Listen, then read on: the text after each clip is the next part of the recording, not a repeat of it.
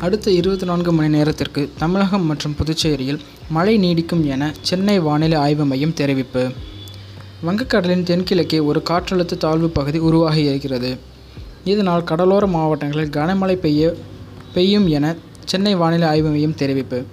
தமிழகத்தின் உள் மாவட்டங்களில் ஒரு சில இடங்களில் மழை பெய்ய வாய்ப்பு உள்ளது என சென்னை வானிலை ஆய்வு மையம் தெரிவித்துள்ளது.